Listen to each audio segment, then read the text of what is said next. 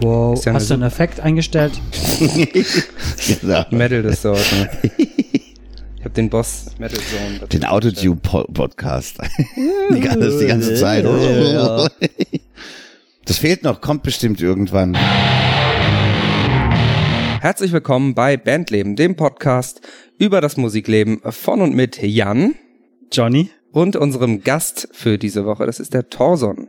Hi. Herzlich willkommen. Schön, dass du äh, Zeit für uns hast. Wir sind im sonnigen Berlin äh, und haben einen, wir sind quasi im Außeneinsatz. Und, äh, ja, haben uns hier mal zusammengesetzt, um mal rauszufinden, was du überhaupt machst, wer du überhaupt bist. Das ist schon mal Frage eins. Dazu habe ich erstmal gleich ein, ein kleines Referat vorbereitet. Okay. Und ähm, ja, vielleicht finden wir auch raus, warum du das Ganze machst und was da eigentlich so los ist. Torson ist Sänger und Mastermind, könnte man vielleicht sagen. Das ist so so ein bisschen bescheuerter Begriff. Aber ja, aber es, es stimmt im weitesten so, Sinne. so ein bisschen trotzdem, bist ja. du Egotronic. Genau. Ego steht ja auch vorne schon dran. Ja. Genau, du, du, du machst oder ihr macht Elektropunk, heißt es. Und ähm, inzwischen aber ja auch, oder nur zwischenzeitlich auch mit, mit als eigentlich als Punkrock-Version. Ne? Genau, also es ist ein bisschen so, dass es ursprünglich, also war Elektropunk mit Schwerpunkt auf Elektro. Mhm. Und jetzt hat sich eigentlich genau umgedreht. Es ist nach wie vor Elektropunk, nur mit Schwerpunkt Punk. Mit echten Instrumenten. Genau, Gitarre, Bass, Schlagzeug sind am Start, jetzt auch auf der Bühne wieder. Gitarre, Bass, Schlagzeug dabei, ein Synthesizer und halt noch ein bisschen andere Elektronik. Aber eben, das Verhältnis hat sich einfach gedreht. Mhm. Ja. Weil früher war ab und zu mal eine Gitarre dabei. Wenn's hochkommt, halt auf den ganzen Platten immer vielleicht mal so eine. Ne? Und dann hat sich's irgendwann genau ins Gegenteil verkehrt. Mhm. Genau, früher habt ihr ja auch noch so, äh, ja, so 8-Bit-artige Sounds und sowas benutzt. Genau. Also eine Minimal-Ästhetik teilweise Damit hat's angefangen, also weil so ich einfach auf diese Ästhetik, also auch nach wie vor, ich liebe diese Ästhetik. Ich meine, ich bin mit einem Commodore C64 aufgewachsen ne, und die- diesem Soundchip und eben diesen Klängen und das mochte ich sehr gern, weil halt der auch schon so ein bisschen so eine punkige Ästhetik hat, weil er einfach immer ein bisschen zerrt und auch. Mhm. So ein so ein bisschen rough ist es Genau. automatisch schon. Ne, also so, das ist schon, der klingt ganz anders als jeder andere Soundchip jetzt. Und äh, das, das mochte ich immer super gerne. Also es ist ja zum Beispiel so, um ganz kurz in dieses Nerdige anzuschneiden, der C64 Soundchip, es gibt ja dann später haben Leute mit dem Gameboy Musik gemacht und das klang so ähnlich, aber der ist viel sauberer, der Gameboy, äh, obwohl die Soundästhetik sehr ähnlich ist. Weil der schon besser ist. Genau. sozusagen. Und der C64, der hat halt wirklich, da sind Störgeräusche drin und was weiß ich. Also das ist schon, muss man mögen. Und ich war am Anfang halt, war ich total begeistert und dann war es halt auch eigentlich sozusagen die Vorgabe, nur solche Sounds zu verwenden. Und das ist irgendwann, aber klar, wurde es mir langweilig und dann, äh, Dann Benutzt du den heute noch? also ich benutze noch Sounds davon, auf jeden Fall. Ist auch auf, äh, äh, also auch bei der neuen Platte, die kommt, ist ist es immer noch mit, äh, äh, aber es ist wirklich nur noch ein Stilelement, Ah, ja. und nicht mehr, nicht mehr so tragend. Mhm. Ansonsten muss man, ist vielleicht auch wichtig zu sagen, Egotronic ist politische Musik, würde ich sagen. Bestimmt ist nicht jeder Track politisch, aber ich glaube, wer Egotronic hört, der äh, geht nicht danach zum Kameradschaft, Burschenschaftstreffen Ja. äh, oder zur Montagsdemo. Das stimmt Zur wohl. aktuellen. Aber auch das hat sich geändert, ähm, wo früher bei den Platten, es wurde ja immer das Gegenteil behauptet, eigentlich, eigentlich haben die Leute immer gesagt, du wirst ja von Platte zu Platte unpolitischer, so, ne, irgendwie, eigentlich ist das Gegenteil ist passiert, ne, auf den ersten Platten waren immer so, war halt was Politisches drauf, ja, Logo, aber jetzt, äh, die letzte und die, die jetzt kommt, da ist fast, fast gar nichts mehr anderes drauf, sozusagen. Also die letzte war ja eigentlich quasi eine reine Wutrede, sag ich mal. Ähm, man kann schon so die, politische, äh, also man kann schon so das gesellschaftliche, was gerade so los ist, anhand der Texte von der Egotronic-Platte halt schon so mit nachempfinden. Ne? Die letzte war, wie gesagt, eine reine Wutplatte, wo ich wirklich nur rumgehatet habe und jetzt auf der neuen ist es noch einen Schritt weiter. Ich also bin sehr zynisch, äh, jetzt eher zynischer. Oder es ist auch mal, also auch wird, wird auch persönlich beleidigend oder so, Ja. dass ich Leute wirklich bei der neuen Platte, das ist eine Neuerung, dass auf der Platte auch mal persönlich Menschen angegriffen Okay. werden. Ja. Also mich hat er, ich kauf die. Du bist jetzt äh, bei beleidigt. dich, ne? Also den Text kannst du auch genau so bei Amazon jetzt reinstellen, den stellen wir dir nochmal zur Verfügung, tippst ab und dann ist das Also- eine Beschreibung.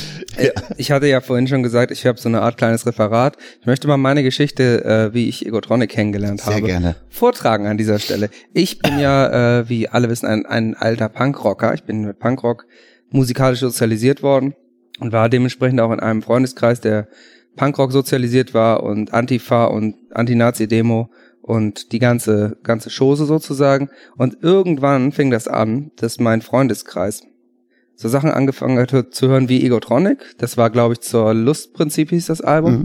Da war der Hype bei uns ganz groß sozusagen. Und Saalschutz wurde zum Beispiel auch gehört. Und ich konnte damit überhaupt nichts anfangen.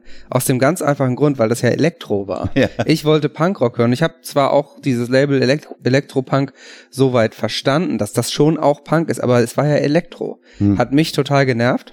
Ich weiß noch, damals sind irgendwann alle meine Freunde zum Egotronic-Konzert in Lüneburg gefahren und waren völlig begeistert und ich bin zu Hause geblieben und habe gesagt, Leute, so, hört doch, hört doch einfach Ramones, so nach dem Motto. Und ich fand Ego, also ich fand Egotronic eben immer scheiße. Nein, das ist jetzt übertrieben. Ich fand die äh, politische Einstellung immer gut und äh, die Message sozusagen, ich konnte mit der Musik nichts anfangen. Ich fand es dann richtig cool, als als ich dann bei Facebook mitbekommen habe, dass ihr die äh, dass ihr die Gitarren raus, rausgeholt habt ja. sozusagen. Das ist eine eine äh, dass ich eine Version gibt mit, mit richtigen Instrumenten, wie ich immer sage. Sie ähm, nähern sich dir. Lustigerweise sage ich das auch oft. Ja, du siehst es genauso, ne? Aber äh, ich habe dann tatsächlich in der Zwischenzeit, zwischen dieser Egotronic-Hype-Phase in meinem Freundeskreis und heute, habe ich äh, für euer Label, für Audiolied mal äh, für eine andere Band Promo gemacht. Okay. Das heißt, da habe ich den Lars kennengelernt und äh, für welche, wenn ich fragen darf? Äh, Captain Kappa. Ah, super. Da hatte Lars, äh, also ich habe bei einer Plattenfirma gearbeitet, die auch so ein bisschen Promo für, für extern gemacht hat, weil CDs verkaufen bringt ja kein Geld. Ja. Und ähm, da hat Lars jemanden gesucht, der sich sozusagen im Rockbereich ein bisschen mehr auskennt, weil Captain Kappa war ja auch so eine Mischung, aber war eben auch mit mit viel Gitarre zumindest. Ja. Zu der Zeit auch, ja, zu der Zeit was das Album war ziemlich gitarrenlastig.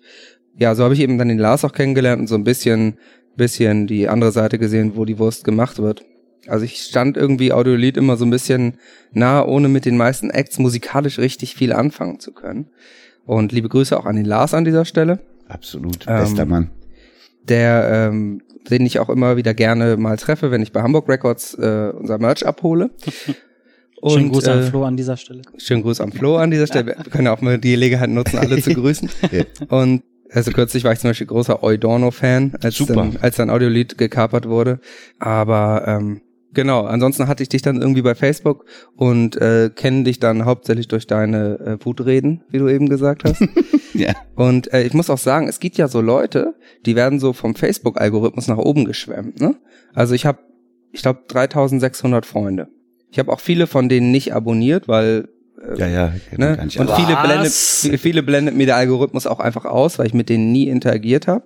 Aber Torson zum Beispiel schafft es, durch seine wahrscheinlich polarisierende, äh, aufmerksamkeitshaschende äh, Art und auch das ähm, viele posten zu politischen Themen, immer wieder ganz vorne zu stehen. Ich habe da so ein paar Leute, die sind immer vorne, selbst wenn ich mit denen bis vor kurzem ja nie geschrieben habe und so. Gehöre ja. ich auch dazu? Du bist natürlich komplett ausgeblendet bei Sehr mir. Gut geblockt. Das äh, komplett blockiert, weil das kann ich mir nicht antun. Naja, und so habe ich äh, Thorsten dann auch angeschrieben und glaube ich geschrieben, du kennst mich aus den Kommentaren äh, unter deinen Facebook-Posts quasi. Also es ist sozusagen, ich hatte einen schweren Weg zur Egotronic, aber trotzdem äh, finde ich, ist es ein, ein gutes Projekt. Äh, ich fand es auch sehr lustig, dass ihr jetzt als äh, linksgrün versiffte Gutmenschen äh, Volksverräterband von der Jungen Union angegangen worden ja, ja. seid. Boah, was? Das ist, das, das, also das ist wirklich auch in, in gewisser Weise doppelt lustig. Also, weil wir hatten ja gespielt ähm, bei Bremen um die Ecke und ähm, als erstes hat uns natürlich die AfD attackiert. Gut, das. Ja, das war also war ja dann auch passend, aber obwohl ich eigentlich nicht zu der Fraktion gehörte, also ich habe jetzt kein, ich habe auch dort weniger gegen die AfD gewettert. Ich habe die AfD nur so am Rande erwähnt. Das sind halt äh, Faschos, klar, die, die muss man attackieren, so fertig. Aber das ist jetzt für mich nicht das Hauptthema, sondern ähm, habe an dem Tag auch eher darauf äh, gepocht, dass halt die die äh, menschenverachtende Gesetzgebung, wie jetzt zum Beispiel den Rechtsstaat abzuschaffen für Geflüchtete, dass das nicht die AfD gewesen ist, sondern dass das eben äh, SPD und CDU gewesen sind. Und jetzt ist es ja sogar durch den Bundesrat mit den Stimmen der Grünen äh, durch, von Baden-Württemberg und von Hessen mhm. durchgegangen. Also das sind genau solche Menschenfeinde und äh, habe eigentlich eher darauf äh, ähm, mich versteift und gesagt halt, wenn wir hier jetzt so ein Aufmucken gegen rechts machen, dann müssen wir diese Leute genauso konfrontieren. Und dann spielten halt natürlich die Songtexte noch mit rein, äh, äh, die wir halt haben. Und dann haben die sich natürlich auf den, Schlips, also hat sich als erstes die AfD auf den Schlips getreten gefühlt. Das ist ja schon wie so ein Ritterschlag. Ja, ne, also das, aber, also eben, das, damit kann man ja rechnen. Ich meine, das sind Feinde. Das ist okay so, ne, irgendwie. Und dann war aber natürlich, was eigentlich noch viel absurder halt dann war, war natürlich, dass dann halt die junge Union drauf aufgesprungen ist. Und die Das junge ist die Union, Krönung. genau, ne, dass dann die junge Union kam und ich bin auf den, also das muss man sich halt schon auf der Zunge zergehen lassen, ne? Also ich war auf den ihrem Profil und ähm, du findest von, also da wird der Parteikollege von Nazis erschossen Ja. und keiner sagt ein Wort von denen und dann regen die sich über, also dann kommt ein Konzert von uns und davon fühlen sie sich so getriggert und so auf den Schlips getreten, dass sie äh, meinen, dagegen müssen sie jetzt ähm, eine Kiste gegen Extre also wegen Extremismus aufmachen. Hm, Deutschlandfeindlichkeit. Und jetzt kommt wirklich, weil ich meine, ihr habt ja gesagt, das wird noch nicht vor in eineinhalb Wochen auf, ausgestrahlt. In eineinhalb Wochen erscheint die erste Egotronic-Single vom neuen Album. Die hat genau das zum Thema. Extremismustheorie, Hufeisen, ne, irgendwie, das halt eigentlich so, also die erste Zeile geht, äh, ich lese ständig in der Zeitung, die Nazis horten Waffen, umso wichtiger ist im Blick zu behalten, was die Linken machen. Na, also genau das, also man könnte gerade meinen, ich habe da so eine richtig massive Promokampagne eigentlich losgestoßen, um diese Leute so äh, äh, gegen uns aufzubringen. Das habe ich nicht getan, aber ähm, ja, also ich freue mich jetzt umso mehr, wenn natürlich diese Single kommt, weil die halt natürlich das, was jetzt gerade in aller Munde ist, ne, irgendwie genau das zum Thema hat. Und äh, das war nicht geplant, so ne, irgendwie, sondern ich habe halt also dieser Verdacht oder ich habe das ja schon immer behauptet, dass das, dass natürlich irgendwie so ähm, äh, nach links eher die Augen geöffnet werden. Das weiß jeder, der Ja. ein bisschen sich mit Politik Ja. beschäftigt, dass es halt so ist. Und tatsächlich kriegt's jetzt so langsam der, ich sag mal, im Blöd, der Mainstream kriegt's so Genau. ein bisschen mit. Also Genau. auch, auch Zeitschriften schreiben darüber, die vorher das gar Absolut. nicht interessiert hat. so. Dementsprechend, es ist gerade unglaublich Thema und darüber geht die erste Egotronic-Single. Hätte die man nicht halt- besser planen können. Genau, also das, wie gesagt, das hätte man sich nicht äh, schlauer timingmäßig äh, planen können. So, ähm, ja, aber da, ich bin mal gespannt. Also das Aber wird halt auch. ist doch saugeil, dass du nicht den CDU-Move gemacht hast, wie beim Riso-Video, dass man das so, ne, so ausplätschern lässt, sondern dass du da quasi jetzt genau den, den. Schuss setzen kannst. Ne? Das war, wir haben dann jetzt am Mittwoch haben wir in Erfurt gespielt äh, an der Universität. Da habe ich dann natürlich, äh, wenn dann halt natürlich den Finger in die Wunde. Ja, ne? Dann habe ich mich dann dahingestellt, habe halt gefragt, ob halt auch junge Union-Leute da sind, weil ihr müsst euch vorstellen, ich, ihr hört, müsst euch jetzt schon hier eine Dreiviertelstunde lang Hassreden gegen Deutschland anhören und jetzt kommt's, ich habe dafür einen Haufen Geld kassiert von, von eurer Universität und so. Na, also wenn dann halt natürlich dann so richtig schön äh, äh, die Leute noch äh, noch zu provozieren, weil ich meine, es sind einfach die zeigen einfach, wo sie stehen. Die zeigen damit, wo sie stehen. Das sind Faschos. Das sind halt, äh, ich meine, das sind die Leute, die halt, wie gesagt, ja auch die eben die Geflüchteten entrechten wollen. Die dann halt mir vor, äh, sagen, ich singe halt sowas wie Deutschland Arschloch fick dich und das ist ja so schlimm, das ist Rassismus gegen Deutsche und ähm, ich verwehre mich auch, weil dann ein anderer drunter geschrieben hatte, ja, guck doch mal, was der, äh, was der Thorsten dafür in Deutschland meint vielleicht. Vielleicht meint er ja auch einfach halt in Deutschland, wo halt eben die AfD gewählt wird oder und ich meinte, nee, ich meine auch explizit in Deutschland, wo so eine Partei eben, also wo solche, wo die Parteien der Mitte Ausgrenzung beschließen, wo die Partei der Mitte äh, sich aufspielen, als hätten sie Griechenland irgendwie in der Krise gerettet.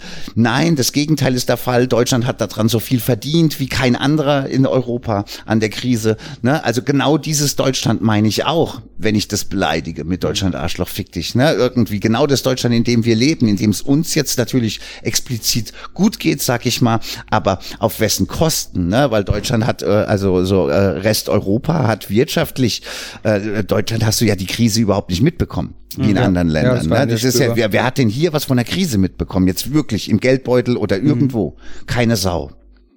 Ja, irgendwie und äh, ähm, genau, also dieses Deutschland meine ich eben auch. Deswegen finde ich halt, also das freut mich, um den Bogen jetzt zurückzuschlagen, es freut mich, weil es hat genau die richtigen erwischt. Mhm. Es hat genau die richtigen, haben sich davon angepisst gefühlt und dass sich die junge Union mit der AfD zusammentut im, im, im Pulk der Empörung, das äh, zeigt uns auch, wie die zukünftige Koalition, äh, Koalitionen aussehen werden. Das ist so, das, das äh, ja. braucht man braucht man kein Prophet zu sein, das äh, ähm, das werden wir alle noch erleben und äh, es hat, wie gesagt, meiner Meinung nach genau die richtigen erwischt. Und ähm, da ho hoffe ich auch, dass ich mit der Platte jetzt also eben textlich, dass du direkt daran anschließen dass ich da anschließen kann und das äh, äh, äh, eben, weil da noch mehr eben textlich genau in diese Richtung geht. Ähm, mhm um das anzuprangern. Nur noch vielleicht sei so viel zu, äh, erzählt. Das erste Video zu der ersten Single, die Linksradikale heißen wird, äh, da haben wir die Matusek-Party nachgespielt. Mhm. Das heißt halt so die Link, also so, so Liberale oder Ex-Liberale wie Matusek, äh, Matusek, der, der mit, mit, ähm, der mit, mit, mit Spiegelredakteuren und Identitären dann plötzlich so mhm. gefeiert hat ja. und der Beckmann hat noch ein Gitarrenständchen gespielt. Ne? Ja, ne? Also ja, diese Party haben wir quasi für unser erstes Musikvideo nachgestellt um auch gleich zu zeigen, äh, äh, ähm, das ist, das sind die Leute, mit denen wir es zukünftig halt auch, also zu tun haben. Ne? Ja. Irgendwie, die jetzt vielleicht ein bisschen umdenken, weil halt doch dann plötzlich mal einer von der Iren niedergeschossen worden ist. Ja. Finde ich aber auch tatsächlich echt wirklich erstaunlich, wie wenig das in der CDU ähm, Wahnsinn, oder? Irgendwie gemacht hat. Ich fand es schon beim NSU völlig absurd, dass eine Polizistin erschossen wird und da trotzdem nichts passiert, weil ja. ich ich kenne das aus man kennt das aus amerikanischen Filmen, Polizistenmörder, alle ja, ja, äh, die, die, ganze los. Stadt wird umgekrempelt und auf einmal wird richtig ernst gemacht und sowas hätte ich mir, wenn sie konsequent wären, wenigstens gewünscht, ne? Hm. Wenn die Polizei sagt Linksextremismus, Rechtsextremismus, wir müssen überall hingucken, dann und dann wird einer von euch erschossen, dann Ja, ja, aber müsst ihr müsst ihr halt auch mal euch drum kümmern. So, also völlig völliger Irrsinn. Das ist so. Ähm, Na, die hätten ja überhaupt mal äh, den den äh, Hinweisen, die in die rechte Richtung äh, gezeigt haben, überhaupt mal nachgehen können. Ja. Ne? Also so, das äh, das muss man auch wirklich auch uns auch uns Antifaschisten übrigens zu Schulden kommen lassen oder oder auch uns ankreiden, dass man da selber nicht in der Zeit der NSU-Morde ähm, den Leuten wirklich zugehört hat. Ne? Ja. Also weil viele haben gesagt, ey, das müssen Rechte sein. So ne? Mhm. Das Schlimme ist ja es kamen damals sogar äh, Profiler aus den USA, die das schon gesagt haben, ja. die schon gesagt haben, ähm, da das ist jemand mit, mit, mit, mit, mit Ausländerhass unterwegs und so. Und das wurde quasi ignoriert. Ne? Und ja. aber auch die Linke hat's äh, ignoriert. Also alle sind aus den aus allen Wolken gefallen, also diese, als es plötzlich dieses, äh, Framing der der sogenannten Dönermorde war. Genau. Wurde eigentlich nicht wirklich hinterfragt. Das stimmt. Das ja. muss man sich überhaupt mal vorstellen. Ne? Also diese Wortwahl Dönermorde, ja. das zu nennen. Stell dir mal vor, es wird eine Reihe werden Deutsche umgebracht und es wird wirklich in der Zeitung stehen Kartoffelmorde. Ne? Also so. Das wäre rassistisch gegen Deutsche und das lehnen wir natürlich äh, massivst ab. Wir wollen uns distanzieren davon, weil ähm, wir wollen ja nicht, dass die junge Union sich mit uns anlegt. ähm, das haben wir, das ist jetzt so heute sehr heiß, sehr heißes Eisen. Ja. Äh, jetzt, jetzt gucken wir mal so ein bisschen in die Vergangenheit. Irgendwann hast du ja mal, du hast schon erzählt, dass du eben von der Klangästhetik vom C64 Soundchip zum Beispiel äh, begeistert warst. Wie hat das überhaupt angefangen? Wie bist du überhaupt auf die Idee gekommen, Musik zu machen? Also auf die Idee gekommen, Musik zu machen, bin ich ja schon wirklich sehr früh. Ich habe mit mit mit elf, zwölf, äh, äh also ich habe dann damals schon Punkrock gehört und ähm, und dachte halt, aber hat nie ein Instrument gelernt. Und dann habe ich halt mit Freunden so gequatscht und dann meint irgendjemand, der spielt ein bisschen Gitarre, meinte, ey, come on, irgendwie, das ist nicht so schwer, sowas wie Ramones zu machen und so. Und ich so, echt jetzt und so. Und dann haben wir halt, da war ich zwölf, haben wir mal erste Band gegründet. Da habe ich dann ähm, noch nur gesungen und in dem Zuge dann habe ich mir dann langsam angefangen, alle möglichen Instrumente beizubringen. Also ich habe dann irgendwann Bass gespielt bei einer Punkband. Ich habe Gitarre äh, äh, angefangen, ein bisschen zu lernen. Also für mich halt alles selbst, äh, selbstständig. Ich habe dann irgendwann von meinen Eltern glücklicherweise auch ein Schlagzeuggeschenk gekriegt. Dann habe ich äh, Schlagzeugspielen noch geübt und so. Und dann habe ich halt wirklich immer Punkbands gehabt. Also ziemlich lange. Und ähm, dann zum Teil sogar auch schon mal was, wo man auch auf Tour war. Also kalte Zeiten war schon relativ bekannt sogar, mhm. also im, im süddeutschen Raum und so. Mit denen waren wir dann schon mal auch wirklich auf Tour und so. Ähm, genau. Und dann habe ich irgendwann in den 90ern, ähm, also so 94 hatte ich dann halt auf den reinen Punkrock schon so ein bisschen weniger Bock. Also dann hatte ich dann schon so, dann habe ich eine neue Band gegründet mit und da hatten wir dann schon einen Synthesizer mit dabei. Ich dachte, oh, das ist geil. Ja, irgendwie und. Aber wie, wie, kam, wie kam denn dieser, dieser, also wenn man Punkrock macht, Punkrocker ja. ist, dann ist ja, wie Johnny das so ganz schön gesagt hat, das ist ja dieses Elektroelement, Techno, was auch immer ist ja eigentlich verpönt. Das will man ja eigentlich das gar nicht haben. Das war bei mir komplett anders. Das ja, war wirklich komplett anders. Wie, ich bin 93 schon ins Oben gegangen. Ich fand Techno-Partys gut. Also das war, das Ding war halt, ich habe Punkrock gehört, ich kam vom Punkrock, war aber eigentlich eher sowieso autonomer. Wir waren also mhm. Politisch, aber Unterschied zu, zu uns oder in der autonomen Gruppe, wo ich unterwegs war, wir hatten trotzdem dann auch eine Drogenaffinität. Das heißt, in, äh, ich bin irgendwann auf Techno-Partys gegangen und habe dann auch immer gesagt, so in den AZ-Partys, ja, die Musik, das ist schon gut, aber morgens sind immer alle besoffen und äh, ich bin lieber auch mal im Ohm und dann morgens um zehn sind alle noch halt auf Speed oder Koks ja. und, und, was weiß ich was und man ist noch, viel, also die Partys gehen länger. Also auch übermorgens um zehn. Genau, genau. Ja, und ich, also und ich hatte auch, war halt eben, ich mochte auch eben Techno-Musik. Mhm. Und ich fand halt vieles, was die Technos damals gemacht haben, das war echt punkig so. Also so Unterführungen besetzen, die Stro also die Lampen anzwacken, Strom dazu ziehen und dann darunter eine Party zu machen, bis die Bullen kommen und das räumen. Also ja. das ist geil. Ne? Also das waren so temporäre autonome Zonen. Ne? Diese, so diese Anarchie quasi, genau. um, um, das, um das Musikding zu leben. Genau, also, das fand ich halt wahnsinnig geil. Ist ja, ja auch heute noch so, Eben. muss man sagen. Das sind auch die einzigen, die das heute noch machen, dass genau. sie sich irgendwo auf eine Wiese irgendwo begeben. Ein Warehouse Rave. Ja. ja. Na, also das fand ich, fand ich halt super. Also dementsprechend hatte ich auch so eine Techno-Affinität mhm. schon gehabt. Aber, und ich hatte halt, immer wenn halt irgendwas bei mir rumstand, irgendwie auch ein Keyboard oder was weiß ich was, dann habe ich das versucht, damals schon immer in die Musik zu integrieren, alles was irgendwie ging. Und dann kam wirklich für mich die entscheidende Wende, war 1996, da ging ich auf ein Andreas Dorau Konzert. Der hatte zu der Zeit so, seine Platten waren sehr hausig, sag ich, waren rein elektronisch, so, hatten viel mit Techno zu tun. Aber halt eben so skurrile Texte. Ja, und, ähm, und dann war ich, nach diesem Konzert ging ich raus und dann war ich ein anderer Mensch. Also das muss, das ist wirklich so äh, äh dramatisch, wie es jetzt klingt auch. Also ich kam raus und meinte plötzlich, okay, ich will, ich muss musikalisch muss jetzt was anderes hm, passieren. Was passieren? Und dann habe ich ähm, den Kilian, der war mit mir früher in der Schule, der übrigens lustigerweise in der aktuellen Besetzung von Egotronic jetzt auch dabei ist. Ähm, der hat damals schon Techno gemacht. Und dann habe ich gesagt, du musst mir das zeigen, wie man mit dem Computer mhm. Musik macht. Und dann haben wir erst zusammen halt auch so, äh, dann bin ich in eine WG gezogen, also, in so, also auf so einen Bauernhof, wo ganz viele Leute wohnten, die alle Musiker waren und hatten halt alle ganz viele elektronische Sachen da und dann habe ich angefangen, elektronische Musik zu machen. Fiel dir das denn schwer von diesen Überhaupt nicht. Seiteninstrumenten, Schlagzeug auf komplett Computer äh, überhaupt nicht. Das war wirklich, also es war dann halt auch in, in, in einfach eine Fokusfrage. Ich habe damals nichts anderes machen wollen als Musik. Ich habe dann, es gibt also es gab dann zum Beispiel ein Jahr, in dem habe ich keine Ahnung 360 Stücke gemacht oder so. Ja. Wirklich, ich habe hab, hab nichts anderes gemacht als jeden Total Tag. Ja. Genau, nur, nur Musik, Musik, Musik. Und dann habe ich halt ähm, irgendwann so dann eben, dann kam halt Micron 64, ein Artist, der hat seine erste Platte Ende der 90er veröffentlicht und hat schon so nur diese Ästhetik verwendet und dann war ich halt, was um mich geschehen und dann habe ich halt auch angefangen und ich wollte halt das mit Punk verbinden. Mhm. Und das war halt geil, so 2001 oder 2002, da war ich in so einer Community unterwegs, die nannte sich Micromusic. Da haben so ganz viele so Game Sound Leute Sachen hochgeladen und dann haben die uns auf ein erstes Konzert eingeladen. Wir sollten da auch spielen.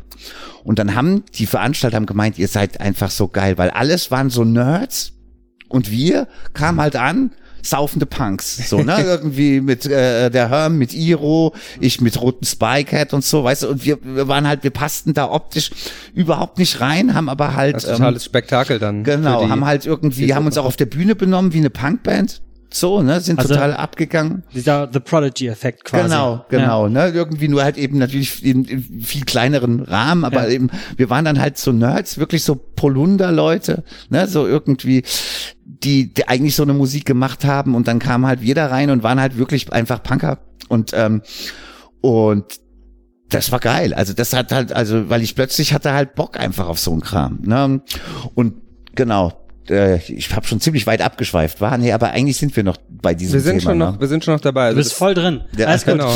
Na, also es ist wirklich, das war, war dann, so ist diese Entwicklung dahingegangen. Also so, dass ich wollte, weil ich habe plötzlich gemerkt, mit elektronischen Sachen kannst du alles umsetzen. Also so, weißt du, ich habe mir irgendwann, um das vielleicht noch aufzumachen, ich habe mir irgendwann ein Mehrspuraufnahmegerät zu, äh, gekauft, um alles alleine aufnehmen zu können. Da habe ich dann das erste Demo-Tape, da habe ich die Gitarre gespielt, den Bass gespielt, das Schlagzeug gespielt und habe das halt so aufgenommen.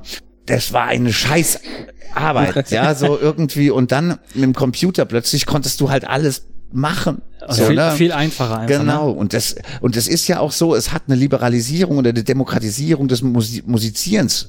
Deswegen Das- haben das sich ja, auch, ja. viele haben sich so aufgeregt, plötzlich kann jeder Musik machen und ich meinte, ey, Ja, ist doch perfekt. total geil, plötzlich kann jeder Musik machen. Ja. das ist ja dann so elitäre Scheiße, Hm. wenn die Leute sagen, ey, irgendwie, jetzt du brauchst gar nicht mehr ein Instrument zu lernen und kannst irgendwie äh, äh, Musik machen. Sagte halt, ey, so, ja. das, das ist ein Grund zum Feiern. Ja, irgendwie. Also auch da schon richtig schön anders gedacht, ne? Na. Ja. Na, also das war, das war einfach Wahnsinn, was plötzlich damit möglich schien. Na, und dann, äh, äh, klar, und dann habe ich halt natürlich genauso getextet, wie halt bei den Punkbands vorher auch. Ja. Nur halt eben elektronische Musik drunter gemacht. Genau. Ähm, dann seid ihr, glaube ich, 2004 oder 2005 zu Audiolied. Genau. Habt ihr gefunden. Und dann habe ich eine Sache bei Wikipedia entdeckt, die, ähm, die fand ich sehr spannend. Und zwar, ich glaube, damit seid ihr auch damals bei, bei uns, sage ich jetzt mal, in meinem Freundeskreis bekannt geworden. Und zwar habt ihr diese, äh, dieses Bomber Harris Do It Again gemacht. Ten German Bombers. Ten German Bombers, genau. Ten German Bombers in the Air. Also das ist ja auch, glaube ich, kommt aus dem englischen Genau. Fußballumfeld, ne? Ja. Und äh, spielt quasi an auf diese, auf die Bombardierung.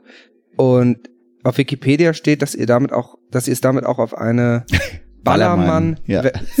Weltmeister Hits Ja. 2006 geschafft hat. Was? Und, und die? Vorstellung, Ja, ja. Das, davon hatte ich A noch nie gehört. Und die Vorstellung finde ich ja wirklich geil. Dann hörst du dir die Ballermann Weltmeister Hits an und hörst da irgendwie Ja. wie äh, Money Mark über einen WM-Hit macht und wer, weiß ich nicht, wer da alles noch irgendwelche Sauf-WM-Dinger. Ja. Ich hatte mal so, hab mal so eine CD geschenkt bekommen. Ich glaube, Money Mark, Chorus 86 und Reckless mit, äh, da waren so Songs drauf wie Tore und Titten. Und Genau. also, und, und wir unfassbar. zwischendrin. Und dann, und dann so, dann Egotronic dazu. Das, äh, das, dazu die Geschichte wie, vielleicht. genau, wie passiert denn sowas? Das war Wahnsinn. Also das war wirklich, also dass, dass es so passiert, hätte ich natürlich mir nicht träumen lassen. Also die Idee dahinter war, es war ja WM in Deutschland 2006, äh, erste WM in Deutschland. Wir haben es schon von Anfang an gehasst, davon mal abgesehen, dass ich Fußball sowieso auf den Tod nicht leiden kann. Fantastische Ähm, Sommerwunder. Ja, irgendwie und dann wurde halt eben dieses äh, Sommermärchen, ähm, also es war klar, es wird hässlich, es war klar, irgendwie die Wimpelschwingerei geht los und so, also es war vieles klar, was scheiße wird. Und dann kam die Steilvorlage, weil der englische Fußballtrainer sozusagen so wie in einem Monty Python Sketch eigentlich Don't Mention the War wollte den äh, den Fußballfans untersagen Ten German Bombers dann in Deutschland zu singen. Okay, logische Konsequenz daraus war, ey, ich mache so eine Stadion-Scooter-Baller-Techno-Version da draus. Das ging halt auch ruckzuck. Ich habe halt irgendwie den Song halt in drei Stunden zusammengeschustert, ähm, hab Freunde eingeladen, die halt, hab, hab zwei, drei Kisten Bier gekauft und hab äh, Mikros drei von der Decke hängen lassen und dann haben wir alle schön uns ein paar Bierchen reingezischt und dann habe ich die Leute einfach das singen lassen. Punkt. Aufgenommen, dann noch so ein Effekt drauf, dass es halt so klang, als hätte ein ganzes Stadion das gesungen, weil wir waren eigentlich so 15, 20 Leute vielleicht. Dann war so klar, dann haben wir dieses Video, habe ich dazu so ein billiges Video gemacht. Und das war das erste Ding, was für damalige Verhältnisse äh, viral gegangen ist, weil wir hatten in, den er in der ersten Woche 40.000 Plays, was für, für damals wirklich so echt viel gewesen ist. Daraufhin kam die Presse. Ne, irgendwie, also es war plötzlich ein Ding der Presse. Ne, also erstaunlicherweise die Bildzeitung hat sich verweigert. Das war ein bisschen schade, aber es sonst, also die ersten, die mich interviewt haben, waren interessanterweise News of the Week. News of the Week ist ja ein bisschen so wie die, also ist die britische äh, Bildzeitung so, ne, so Boulevard. Und die haben das gefeiert. Also Klar. die fanden das so, so irgendwie, das war lustig. Jedenfalls, ähm, genau. Und plötzlich schrieb mich dieses Label an, was halt diese Ballermann Fußballhits 2000, also immer jedes Jahr, also zu jeder WM diese Ballermann Fußballhits Sampler rausbringt. Und schrieb an und meinte halt, hey, können wir den Song haben? Und ich so, ähm, Logo, ne? Also so, äh, klar. Und dann kam so raus, jetzt mal ohne Flachs, diese Leute, die diese Compilation machen, das sind geile Leute.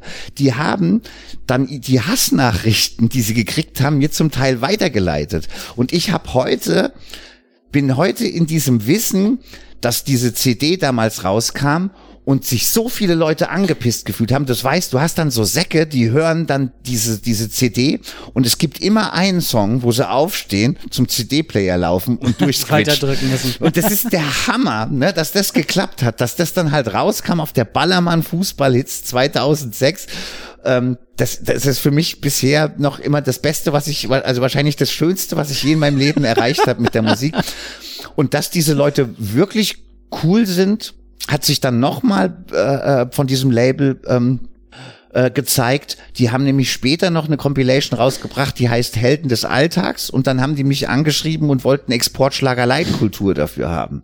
Und haben den mit drauf gemacht. Mhm. Also total krass. Da waren wir dann mit Sido und was weiß ich mhm. was für Leuten so auf einer CD, aber halt mit ja einer ganz klar krass politischen Aussage. Äh, ja. äh, ähm, das heißt, das haben, das war nicht nur, die haben es nicht falsch verstanden und ja. gedacht, die machen das drauf. War kein Zufall. Sondern die wollten das, ne? Und, und für mich ist es natürlich, wie gesagt, das war das Beste, was mir je passiert ist. Ich meine, natürlich haben danach alle Leute gesagt, oh, jetzt verdienst du voll Geld mit der Musik, das ist ja Ausverkauf.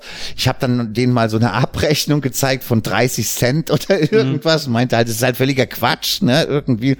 Es hat natürlich der Bekanntheit hat es natürlich einen, einen Boost gegeben. Ne? Mhm. Das war klar. Egotronic war plötzlich in aller Munde halt, sag ich mal, ne? Also weil es halt, weil wir so plötzlich eine der Negativstimmen zum zu, zur Fußball-WM waren, was ja wenig gab oder es, also es gab, mhm. aber es ist nicht so viel wahrgenommen worden. Nee, klar, sollten ja alle genau, alle sind halt und eben und da war natürlich dieser Schachzug äh, äh, ähm, weil es halt auch jeder im Netz sehen konnte und so und damals ging es ja dann auch los. Ich habe ähm, äh, also Morddrohungen, ähm, Hasskommentare, das was jetzt immer so also den ersten Shitstorm sozusagen damals online erlebt und so, das war schon abgefahren. Ja, irgendwie, aber es war halt dementsprechend zählten wir halt als plötzlich so eine der lauten Spielverderber. Ähm, genau, Spielverderber der Gegenstimmen, was ich prinzipiell natürlich super fand, äh, eine Gegenstimme da auch zu sein. Und natürlich, was nicht geschadet hat, war der Popularität mein, meiner, meiner Band. Also, mhm. weil danach, äh, ein Jahr später, wie gesagt, kam dann Lustprinzip und damit ist es durch die Decke gegangen und plötzlich konnte ich von meiner Musik leben. Also, und da war das halt unter Garantie natürlich auch ein Steinchen, mhm. äh, ähm, der, der, der, der dazu beigetragen hat. Aber die Geschichte finde also. Aber ihr deswegen, habt nicht im Megapark oder Bierkönig gespielt. Nein, aber das wie gesagt, ja also diese Geschichte, über die freue ich mich halt heute noch wie ein Kind, weil es halt einfach geklappt hat, auf so eine Compilation zu kommen. Ich habe auch sogar noch eine oder zwei. Wenn ich noch zwei habe, gebe ich euch noch eine. Oh, das wäre natürlich ne, irgendwie, weil also es ist richtiger Trash auch sonst und so. Aber wie ja. gesagt, das ist für mich einer der größten Momente. Ähm, wenn ich vielleicht jetzt schon dabei bin, möchte ich noch meinen allerliebsten Musikmoment vielleicht aufzählen, ja, wenn es okay gern. ist, obwohl es Das hast du mir mal eine Frage geklaut, weil die wäre dann später noch genau, gekommen. Genau, mein allerschönster Musikmoment ist ähm, 2005 gewesen. Und zwar, da ging das gerade los mit dem Gedenken in Dresden, dass so Bürger und Nazis halt so den Bombenholocaust geschwafel. Ähm, jedenfalls gab es dann erstmals ähm, eine, eine, eine antifaschistische Gegendemo, die halt beides kritisiert hat, das bürgerliche Gedenken mhm. und die Nazis auch. Und ähm, es wurde eine Bühne aufgebaut vor der Synagoge und wir sollten spielen dort. Und ähm, vor unserem Auftritt sind wir von Nazis angegriffen worden. Die Bullen haben nichts gemacht. Wir haben die Nazis aber alle selbstständig zurückgeschlagen, was schon ein sehr geiler Moment einfach gewesen ist. Und dann haben wir gespielt und ich spielte Exportschlager Leitkultur gerade und ähm, ich guck so hoch und denke, es ist, wo sind die Leute? Ist gar keiner mehr da. Und dann gucke ich so weiter und dann sind in dem Moment, wo wir das Lied gespielt haben, so Reisebusse mit Nazis vorbeigefahren und alle sind hin und haben diese Busse entglast. Und wir spielen dazu den Soundtrack, wie so Nazi-Busse äh, die Scheiben eingeschmissen werden. Das erlebst du einmal in deinem Leben. Ne? Das war für mich dann so, beste, bester, bester Moment meines Lebens irgendwie auf der Bühne. Du stehst da, machst den Soundtrack, während die Nazis angegriffen werden und die Leute schmeißen die Scheiben, äh, schmeißen die Scheiben von dem Nazi-Bussen ein, die hauen ab, die Leute kommen zurück und tanzen weiter. Das war so, wow. Das ist wirklich der mit Abstand also das ist mein mein allerbester Egotronic-Moment überhaupt. Das ist ähm, da kam alles zusammen. Genau, also sowas vergisst du dein Lebtag überhaupt nicht mehr. Also ich kann mich da noch dran erinnern, als wäre es äh, gestern gewesen, weil es einfach so prägend und prägnant war, weil es alles für mich, was ich gut finde, verbindet. Ne? Musik ja. machen und Nazis verjagen. Ich meine jetzt mal ganz im Ernst, weißt du, wenn so die Gesellschaft wäre, so ne, irgendwie die Leute halt, mhm. äh, da kommen Nazis, halt, denen also zeigen wir, dass sie nicht willkommen sind. Also einfach Beste. Das, ähm, genau. Ja, das war dieser magische Moment, wo alles zusammen genau. geführt worden ist, ne? Das ist wirklich, das hatte was, das hat wirklich sowas, wo du denkst, oh, ey, wie soll, wie soll jemals ein Moment in deinem Leben noch mal perfekter sein als der? ja, das war, ähm, das war schon saugeil. Genau, jetzt so viel Arbeit Sehr zum schön. Abschweifen. Ja, das war ja noch fast in der Chronologie. Jetzt äh, waren wir eben bei 2006 das, das, das Sommermärchen, wir erinnern uns alle sehr gern. Äh, dann habt ihr aber weitergemacht. Wann, ich glaube 2013 habt ihr dann, hast du dann äh, quasi die, wie soll man sagen, Re-Punk-Rockifizierung der Band gemacht, ähm, oder? Eigentlich 2011 hat sich's angedeutet. Und zwar 2011 mhm. kam das Album Macht keinen Lärm. Und da war dann schon äh, der Song drauf rannte der Sonne hinterher der ja sehr punkig eigentlich ist. Also schon so das tragende Element ist eine Gitarre, die ein Kumpel Mirko heißt der, der spielt jetzt in so einer Cold Wave Band namens Rosi, auch echt eine geile, also eine schöne Band. Kann ich jedem empfehlen, da mal reinzuhören, wer so auf äh, ja so so Cold Wave Sachen steht oder eben so Post Punk. Ist wirklich eine sehr gute Band. Ähm, und der hatte mir damals eine Gitarre geschickt so ein Line und ich dachte, oh, es klingt ja wirklich geil und habe dann halt so so drumrum Elektronik gebaut und dann hat sich schon abgezeichnet so. Das war geil, das hat Spaß gemacht. Dann kam auf die Platte noch ein Gitarrensong drauf ähm, und dann war schon klar, okay, nächste Platte wird anders. Mhm. Ja, und was halt dann erschwerend hinzukam, war, ich hatte irgendwann echt die Schnauze voll von elektronischen Drum-Sounds äh, in, in, in der Musik und dachte, ich will halt eigentlich auch echt mal wieder einen Schlagzeuger. Ja. Also ich fände es geil, ein Schlagzeug zu Wenn's haben. Wenn es mal wieder echt ist. Genau. Ja, weil irgendwie, ich fand auch zum Teil einfach Songs rein elektronisch und schl echtes Schlagzeug super geil. Also Mhm. Einfach so, ne, das hat eine Dynamik, das ist ganz anders, das ist, äh, ja, also sch schwöre ich mittlerweile wieder das, drauf. Das sieht man ja auch bei vielen, äh, bei den Rappern gab es eine Zeit lang so eine Welle, da hat man das mitbekommen, dass die live alle einen echten Drummer mitnehmen, ja. weil sie dann doch irgendwie drauf gekommen sind, dass es irgendwie genau. für live du geiler ist. Du kannst ja auch triggern im Zweifelsfall und kannst ja halt kannst auch, dass es ja so, haben, genau, aber, aber das, wenn einer echt spielt, das Groove dann, das ist, ja. ist einfach geiler. Genau, und, äh, und aber 2011 ist trotzdem eigentlich, die Platte hat so den Weg geebnet und dann kam halt eben 2013, wie du schon richtig erkannt hast, da war dann, das war dann das erste Mal, dass wieder ich Bass und Gitarren eingespielt habe und ähm, und äh, Schlagzeug am Start war und so äh, ähm, und seitdem und dann wollte ich da hinter nicht mehr zurück. Mhm. Ne? Und, äh, bis jetzt zumindest. Genau, bis jetzt. Mal gucken, wie es äh, wie es weitergeht. Aber ähm, mit der neuen bin ich halt, also was bei der neuen anders ist zur letzten, sie klingt noch ein gutes Stück schmutziger wieder. Also so, mhm. ich habe mich halt letztes Jahr zum Beispiel, mein, mein liebstes Release des letzten Jahres ähm, ist von, na, äh, Use Invade, Use, oh Mann, Avoiders, Use Avoiders, mhm. äh, so eine französische Straßenpunk-Band und ich war von dem Gitarrensound so geflasht. Der ist eigentlich fast clean, klingt aber so hart. Also es ist echt äh, krass. Und ähm, genau, und da war ich ein bisschen mehr angefixt. Äh, und dementsprechend ist die neue Platte wesentlich rauer als äh, jetzt das Vorgängerwerk, was also was mir jetzt im Nachhinein betrachtet ein bisschen zu glatt fast ist. Und das ist bei der neuen aus, äh, ist praktisch wieder äh, dreckiger geworden, was ich gut finde. Also noch mhm. mehr Punk sozusagen. Hast du da doll Gegenwind bekommen, als du quasi die Elektronik ein bisschen zurückgefahren hast und den Punk wieder dazu? Weil es, es gibt ja gibt ja viele Fans, die sagen, äh, früher war das besser und du bist jetzt viel zu. Äh. Ja, ja, gibt's immer. Also es gibt es einfach immer und so und das ist okay. Also so für mich ist das Ähm, wir haben zwischendrin dann mal so noch mal so eine Oldschool-Tour gemacht, wo wir wirklich nur bis zur ersten Platte Sachen gespielt haben. Die war auch super gut, also war immer ausverkauft, war äh, sehr schöne Konzerte, super. Da kamen noch mal so alle zusammen, aber es ist äh, es ist mir wurscht im Endeffekt. Also ich habe immer gesagt, lieber, weißt du, fahre ich's halt an die Wand und mache aber dafür äh, was, worauf ich Bock hab Ja. halt, ne? Und wenn halt dann das die Leute nicht mehr gut finden und dann halt eben nicht mehr viele Leute auf die Konzerte kommen und wenn es irgendwann peinlich wird, dann höre ich halt einfach auf oder so, ne? Also, aber ähm, das so ist es nicht. Also es ist ja nicht so jetzt gerade, ich bin sogar selber überrascht, was für ein wahnsinniges Feedback wir für die Tourankündigung jetzt gekriegt haben. Also äh, äh, ich glaube, die wird sehr gut. Also so, Mhm. ne? Ähm, ähm, Spielt ihr denn alles? Also Elektronik, lastige Sachen und auch Punk-Rock lastige Ja, Sachen? also nee, wir spielen nur noch Punkrock, richtig, aber wir spielen halt aus trotzdem aus jeder Zeit, Aber dann mit Gitarre. aber andere ja. Versionen dann sozusagen. Mhm. Ne? Irgendwie, also es kommt schon auch von der ersten Platte sind auch Songs dabei und so, ne? Aber ähm, aber wir spielen sie dann anders.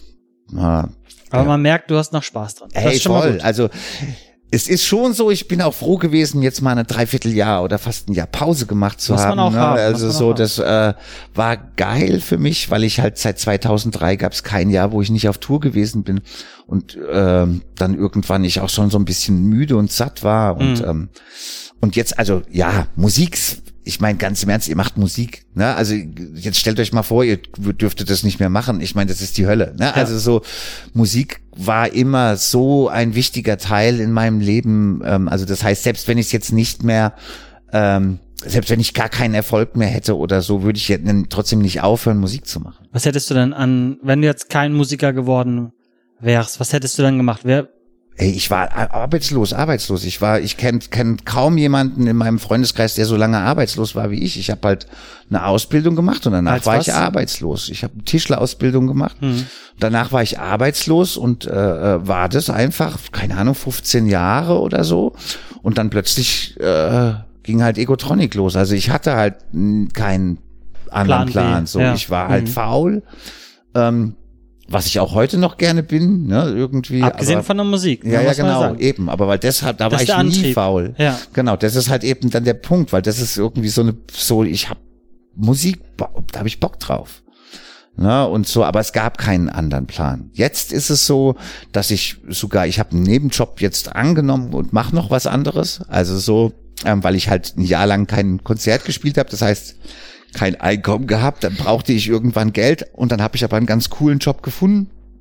Ich bin jetzt äh, Mitorganisator des Berliner Kinderkarnevals der Kulturen Hm. und äh, so ein Kinderfest mit 20.000 Kids oder so.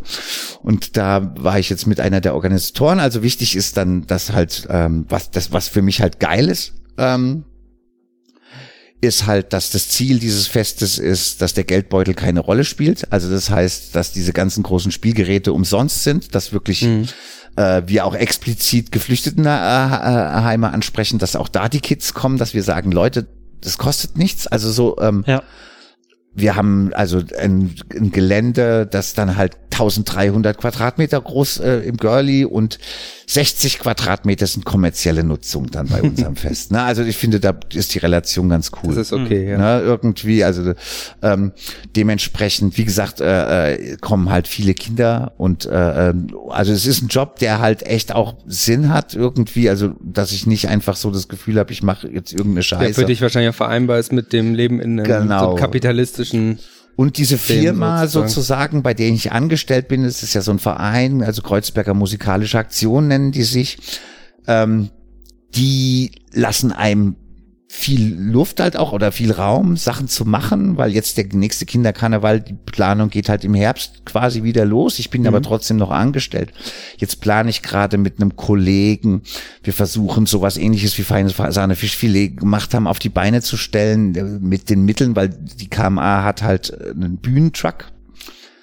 Die hat halt musikalisches Equipment noch und nöcher und wir versuchen ähm, jetzt gerade zu planen, dass wir äh, vor den Wahlen jetzt noch mal gerade irgendwie äh, den Osten ansteuern und halt versuchen Artists zu kriegen und dann und aber auch immer äh, lokale Acts vor Ort und so, um halt eine Bühne zur Verfügung zu stellen und dann halt äh, so Konzerte zu machen, wo dann antifaschistische Gruppen Infostände machen können und sowas. Also das versuchen wir jetzt gerade auf die Beine zu stellen. Das heißt, es ist und und äh, und die die die Bosse des Vereins finden so eine Initiativen, also finden so ein Engagement von uns auch gut einfach, mhm. weißt du? Also das heißt, ich bin da richtig. Und äh, jetzt geht's zwar mit im Geldverdienen wieder los. Ich müsste jetzt diesen Job nicht mehr machen, aber ich habe schon gesagt, ich will ihn weitermachen. Auch also ähm, ist ja auch ein genau. gutes Nebenprojekt, muss man ja auch sagen. Ja, ne? eben. Also so, ne? Und ganz im Ernst, ähm, ich habe schon so gemerkt, dass manchmal so ein bisschen so eine kleine Struktur, ich habe mit Mitte 40, ich hatte nie Struktur in meinem Leben eigentlich und dass mir das doch auch ganz gut tut so. Also ich bin auch alt geworden, Mann. Also es ist wirklich in manchen Points so, ne? Ja. Irgendwie, dass ich schon ähm, hat sich Sachen haben sich verändert und sowas, ne? Aber genau. Aber Musik ist halt, wie gesagt, das ist die Leidenschaft und äh, äh die wird, also das erzähle ich, da erzähle ich ja. euch ja nichts Neues. Ne? Da hat er schon deine Frage schon direkt Also im Prinzip bist du von daher ein sehr dankbarer Gast. Wir hätten jetzt hier auch fast einfach rausgehen können. Alle unsere Leitfragen äh, wurden hier sozusagen weitestgehend schon automatisiert, automatisiert beantwortet. Er hat bestimmt die anderen Folgen schon vorher gehört und wusste, was auf ihn zukommt. Genau. Also ja, hätten wir eigentlich auch was essen gehen können in der Zeit. Aber, aber eine Frage hat er noch nicht. Ist aber schön dabei zu sein. äh, hast du auch einen schlechten Live-Moment gehabt, wo du, also wir hatten zum Beispiel die eine Folge mit, das ja gern zitiert mitOnni, wo sehr sehr schöne das darfst du gerne Situation vom schlechtesten Live-Erlebnis, äh, wo der Kollege dann ähm, das Geld abholen wollte nach dem Konzert, okay. irgendwo im tiefen Osten, glaube ich. Ja. Und der Veranstalter oder Promoter oder wie man das nennen will, dann im Prinzip sagt, ja, es gibt halt kein Geld und auf die äh, Skinhead-Schläger hinter sich verweist. Wow. Also wirklich okay, das ist ein sehr volles, Moment. volles Paket haben wir auch in einer der letzten Folgen schon als maximal Negativbeispiel, ja. glaube ich, benutzt ja. schon mal. Der, der Witz an der Geschichte ist ja, dass der in einer Toten Hosen Coverband gespielt hat. Also der okay. Promoter, der Veranstalter wusste ganz genau, wen er sich da auf die Bühne stellt. Dass es eben auch keine Nazi-Band genau, ist. Genau, dass es halt keine böse also Coverband ist, sondern die Toten Hosen. Dann Alter. hieß es dann hinterher so, ja, äh, sorry Jungs, also Geld gibt's nicht, aber das könnt ihr dann gern mit meinen Security-Leuten klären und dann ja, dann Beine fährt man lieber Hand, sehr ne? schnell nach Hause, ja. ja das Beine ist, in die Hand und Das weg, ist ne? halt krass. Okay. Also ich, aber klar, ich habe, also es gibt natürlich auch, ich meine, wir haben so viele, äh, äh, ich mache das jetzt wirklich so viele Jahre, also um ein Beispiel zu nennen, uns ist mal, äh, während ich auf der Bühne stand, der Turbus angezündet worden. ähm, das, habe ich ja, noch nicht gehört. Das ist äh, also so und und vor den vor äh, vor den Turbus wurde die Adresse unseres Hotels gesprüht. Also so unter dem Motto, wir wissen auch, wo ihr pennt ja. und so. Ne? Also ähm, das ist passiert. Ähm, ähm, dann zerkratzt ist er öfters worden. Hatten also so, schon. also eben so, ne, also eben politische, äh, wegen Politik, aber was wirklich äh, jetzt wirklich vom Konzert selbst einer der unangenehmsten Momente war, ich hatte früher so ein, äh, so ein Song, der hieß Terrorismo. Und der nahm eigentlich so diese personifizierende Kapitalismuskritik so ein bisschen auf die Schippe. Das wurde aber oft missverstanden und ähm, ich wollte den irgendwann jedenfalls nicht mehr spielen. Habe halt gesagt, ich habe keinen Bock, den äh, zu spielen. Und dann haben wir irgendwann in der Roten Flora gespielt. Das ist wirklich lange her und ähm, und dann war das Publikum, hat den Song die ganze Zeit gefordert, immer weiter und wurde richtig aggressiv. Also es wurde mhm. richtig aggressiv, so, ne? Irgendwie, dass wir den jetzt spielen. Und dann habe ich ähm, irgendwann haben wir dann auf dem MP3-Player den Song angemacht und sind gegangen und sind nicht mehr zurück auf die Bühne und haben gesagt, wir spielen hier nie wieder. Hm. Und äh, weil so, also das weil ist ja auch super unangenehm. Ja, weil ne? das war schon so, ich dachte, die hauen uns jetzt noch, wenn wir hm. die nicht spielen. Ne? Also die waren so richtig, das ganze Publikum super unangenehm, aggro und hm. ähm, Aber das ist ja ganz interessant, dass gerade quasi so eine Band wie wie deine, die eigentlich wirklich 110 Prozent mit diesem roten Flora-Ding ja. in Hamburg eigentlich Wo verschmelzen man zumindest jetzt nicht müsste. vermuten würde, ja. dass es ja, da ja, große genau. Reibungen gibt. Genau, da dass man eigentlich das alles in einen Sack packen könnte, dass gerade da der größte Reibungspunkt entstanden ist. Also das wie du schon Wahnsinn. gesagt hast, man muss ja mal gucken, was die Linken machen. Ja, ja, aber das war wirklich halt, halt ätzend. Also es war halt so, die Stimmung war sehr aufgeheizt und so. Also es war halt einfach ätzend so, ne, irgendwie und dementsprechend ähm, oder wir hatten mal ein, ein Konzert, äh, äh, da haben uns dann danach Nazis aufgelauert. aber da ist immer ein ganz gutes Glück, dass wir dann doch eine relativ schlagkräftige Truppe in der Regel sind. Also so, ähm, ich meine, ich bin mittlerweile echt nicht mehr, ich habe aber viel, also viele Jahre Kampfsport gemacht, aber äh, mein Rheuma lässt es jetzt nicht mehr zu, so, das, also bin sehr eingerostet, sag ich mal, aber wir können uns trotzdem noch, also eigentlich alle verteidigen, haben auch immer einen sehr kräftigen Fahrer dabei und so. Und schnelles und Auto. Dementsprechend ist die Sache gut gegangen, ne, irgendwie, ja. es gab zwei Ohrfeigen und dann konnten wir auch, äh, ja, aber, aber also so, äh, natürlich, es gibt auch immer wieder äh, schlechte Momente, so, aber ganz im Ernst, die sind halt, also wenn der gute Momente Hügel so ist, dann ist der schlechte Momente Hügel so. Also auf, auf der Waage überwiegt ja, auf jeden also Fall das, das Selbst Gute. das angezündete Auto, das war ein Mietwagen. Wir hatten keine Zuzahlung. Das heißt, wir hatten da nachts angerufen und haben gesagt, hey, Auto gebrannt, dann sagten die, okay, morgen früh habt ihr einen neuen. Ja, ja also fertig. es war, und mhm. es war nichts drin im Auto, also von daher scheiß drauf. Trotzdem natürlich ähm, Staatsschutz kam. Wir wollten nicht mit denen reden halt, aber mhm. ähm, ja, irgendwie, also der Veranstalter hat das natürlich gemacht, musste natürlich auch eine Anzeige machen für den für den Vermieter des Autos. Ja klar. Und so, aber ähm, drauf geschissen. Die haben dann uns auch ein neues Hotel gebucht und wo wir dann halt irgendwie aus Sicherheitsgründen, obwohl ich meinte auch so, ey, ich glaube, dieses Hotel ist heute Nacht der sicherste Ort der Welt, weil die, die also so dumm ist doch keiner, dass ja. er noch die Adresse davor sprüht und dann da nachts wirklich auftaucht. Aber sei es drum, Genau, das war natürlich, sind unangenehme Momente, ähm, aber in dem Moment denkt man sich, okay, weißt du, man schafft es, Leute mit dieser, also auch mit der Musik so zu provozieren mhm. oder so äh, ähm, zu berühren, so, so zu berühren, dass sie halt so einen Hass auf einen entwickeln. Ja. Und dann denke ich halt, dann hab, dann ist doch eigentlich auch einiges richtig. Daran, was richtig ne? gemacht. Ne? Ja. Also dann habe ich und äh, wir fahren nach wie vor Mietwagen. Also wenn sowas mit uns passiert, so dann äh, kriegt man halt, also bringt nicht so viel. Ja, eben. Schadet man ist, euch nicht so massiv. Ist jetzt nicht, dass es uns wirklich dann schaden würde. Ne? Wann geht die Tour los? Ähm, wir spielen jetzt noch so ein paar Festivals, aber dieses Jahr ja wirklich nur so eine ganz kleine Handvoll und im Oktober, also September kommt die Platte mhm. und Oktober geht's dann los. So die erste Rutsche wurde jetzt demnächst wurde jetzt neulich veröffentlicht, also so es geht jetzt dann. Ich jetzt ich bin auch heiß drauf, also ich habe richtig Bock. Wird Zeit, so. ja. Ja, total. Also so jetzt so nach nach so ein fast ein Jahr Pause ist halt schon. Man merkt geil. halt dieses Kribbeln wieder. Ne? Man, genau. muss, man will mal wieder was muss machen. auch sagen, also du hast, du hast Power auf jeden Fall. Aber ja. ich kann es wirklich auch nur jedem empfehlen, mal zwischendrin mal so, so eine Pause. So ein Break, äh, ja. Also es war für die Platte auch geil. Ich habe wirklich ein Jahr lang Songs geschrieben. Weißt du? Also so nicht nicht wie sonst immer, oh, wir müssen jetzt, ne? Und mhm. dann muss ich halt schnell. Mhm, dann kriegt man gerade so ja, ja, genau. fertig. So. Und jetzt einfach ein Jahr lang Songs äh, zu schreiben, dann mit der Band ähm, drei Monate in den Proberaum die Songs einstudieren und so äh, und dann in, ins, äh, ins Studio das mhm. und wir hatten Zeit, weißt du, wir sind die Platte war dann aufgenommen im Februar so ne irgendwie äh, mhm. also oder nee im März im März haben wir die Platte aufgenommen und jetzt ist es halt äh, äh, Juni, weißt du und es ist so fast alles fertig und das war kein Zeitdruck.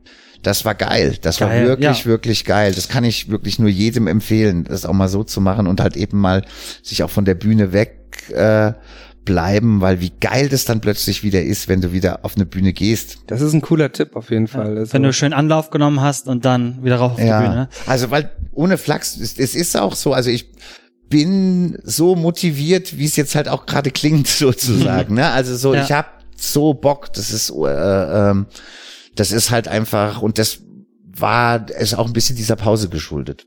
Also wer von euch da draußen den äh, Elektropunk-Papst sehen möchte, bald wieder äh, auf Tour. Wir sind Papst. Wir sind endlich wieder. Wir sind endlich wieder Elektro-Punk-Papst.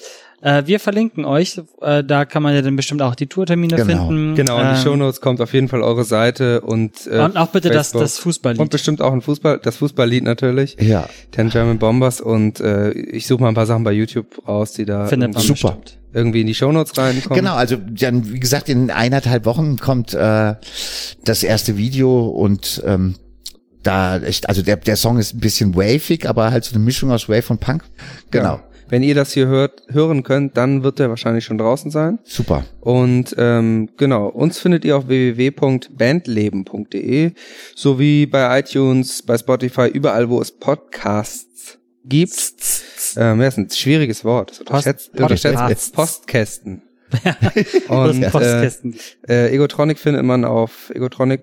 Nett, genau. Da sind dabei, ah, die Seite ist, die muss ja auch erst wieder Wie aktualisiert werden. immer so. Ansonsten halt bei ja, Facebook und Twitter Überall, und Instagram halt, ne, irgendwie fast fast immer als Egotronic Band also, zusammengeschrieben. Genau, da könnt ihr uns auch finden bei Instagram. Wir machen jetzt hier nämlich gleich noch ein schönes Foto, wir drei. Ja. Ähm, und dann könnt ihr mal äh, auf unsere Instagram-Seite gehen und dann werde ich euch da noch ein paar schöne Fotos posten von dir, von deiner Band, von uns, wie wir jetzt hier gerade schön diesen Podcast im schönen Berlin aufgenommen haben. Es ist super warm heute, wir trinken gleich noch ein Bierchen. Ähm, ja, vielen Dank, dass du da warst. Hat super viel Spaß gemacht. Ich bedanke mich für die Einladung. Ne? Schönen Gruß jetzt auch nochmal an die AfD, die zugehört hat, an Philipp Amthor. An die, an die junge Union. An die Junge natürlich. Union. Unsere Freunde von der jungen Union. Ja, an Philipp Amthor, du alter Zerstörer. Und in dem, in dem Sinne, ich Ja, glaube, ich, ich, ich wollte noch einen Hinweis Oh, machen, weil das dauert ja bis, diese Folge ist ja nicht live aufgenommen. Ich, ich muss es immer mal wieder in Sendung streuen. Wir so, haben auf ja. unserer Seite so ein Kontaktformular. Wenn ihr äh, Lust habt, so wie Thorson auch mal mit uns zu schnacken, dann könnt ihr uns über das Kontaktformular eine E-Mail schicken und euch sozusagen bewerben. Bewerben klingt jetzt ein bisschen. Ja, aber Bisschen kann ich nur empfehlen. Sind super nette Leute hier. Ihr hört- Ich ihr fühl hört die mich, Ich fühle mich hier wirklich wohl. Also kann ich jedem empfehlen. Vielen, vielen Dank. Das, das, das hilft uns schon mal sehr. Also meldet euch gerne, wenn ihr auch mal Lust habt. Wir, wir fragen auch ständig irgendwen an und äh, haben auch noch jede Menge heiße Gäste in der Pipeline für euch. Aber ähm, ja, wir freuen uns auch immer, wenn sich jemand bei uns meldet. Ihr könnt es natürlich auch bei Instagram schreiben. Ihr könnt gerne eine Rezension bei iTunes auch hinterlassen und uns da fünf Sterne geben. Da, da freue ich mich ganz besonders drüber. Das mache ich später noch. was machst du eigentlich, wenn du von der Bühne kommst? Boah, äh, das ist ganz unterschiedlich. Also das kommt so immer ein bisschen drauf an. Ich bin ja so drogenmäßig mittlerweile recht brav geworden, aber so nach den Release-Shows bin ich, also da habe ich das grundsätzlich, bin ich erstmal hinten rein, habe mir erstmal eine dicke Nase gezogen. Also das, bei, das manchmal mache ich das noch so, aber meistens irgendwie erstmal, irgendwie brauche ich fünf Minuten nach Möglichkeit halt so keine Leute, also mal ganz kurz bitte immer so. Mhm. Backstage halt auch mal ganz kurz einfach nur mit Bandmitgliedern so, äh, weil es ist ja doch immer viel Leben im Backstage, kennt ihr wahrscheinlich Mhm. auch, weil ja eigentlich jeder im Backstage am liebsten sitzen will und saufen will, was ja auch völlig legitim ist, ähm, auch in Ordnung, aber eben dann mal fünf Minuten Ruhe, was Trockenes anziehen, ähm, ein Bier trinken oder ein Wasser oder ein Wein oder was weiß ich auch immer, irgendwie einfach mal kurz sitzen und dann ähm, einfach entspannen.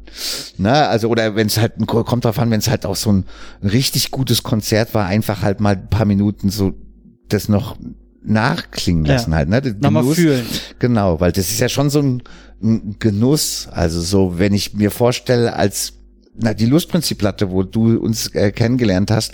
Und dann hatten wir so ein Konzert das im Coney Island und das war plötzlich, waren halt 500 Leute da. Wir dachten, was ist denn jetzt passiert? Ne? Damit konnte keiner rechnen, weil vorher immer so 50 bis 100 Leute auf ein Konzert kamen und dann habe ich da hinten drin gesessen und bin so ein bisschen, während die Zugabe eigentlich noch lief, schon von der Bühne und habe da hinten drin gesessen und habe einfach, glaube ich, nur debil gegrinst und einfach das genossen und solche Momente, die finde ich, äh, sind super wichtig nach der Show. Noch mal ganz kurz. runterzukommen. Mhm. Perfektes Schlusswort. Wir werden jetzt auch die Biel grinsen, nochmal einen Trikottausch hier machen und ja, vielen Dank fürs Zuhören, danke fürs Vorbeikommen und tschüss. Tschüssikowski.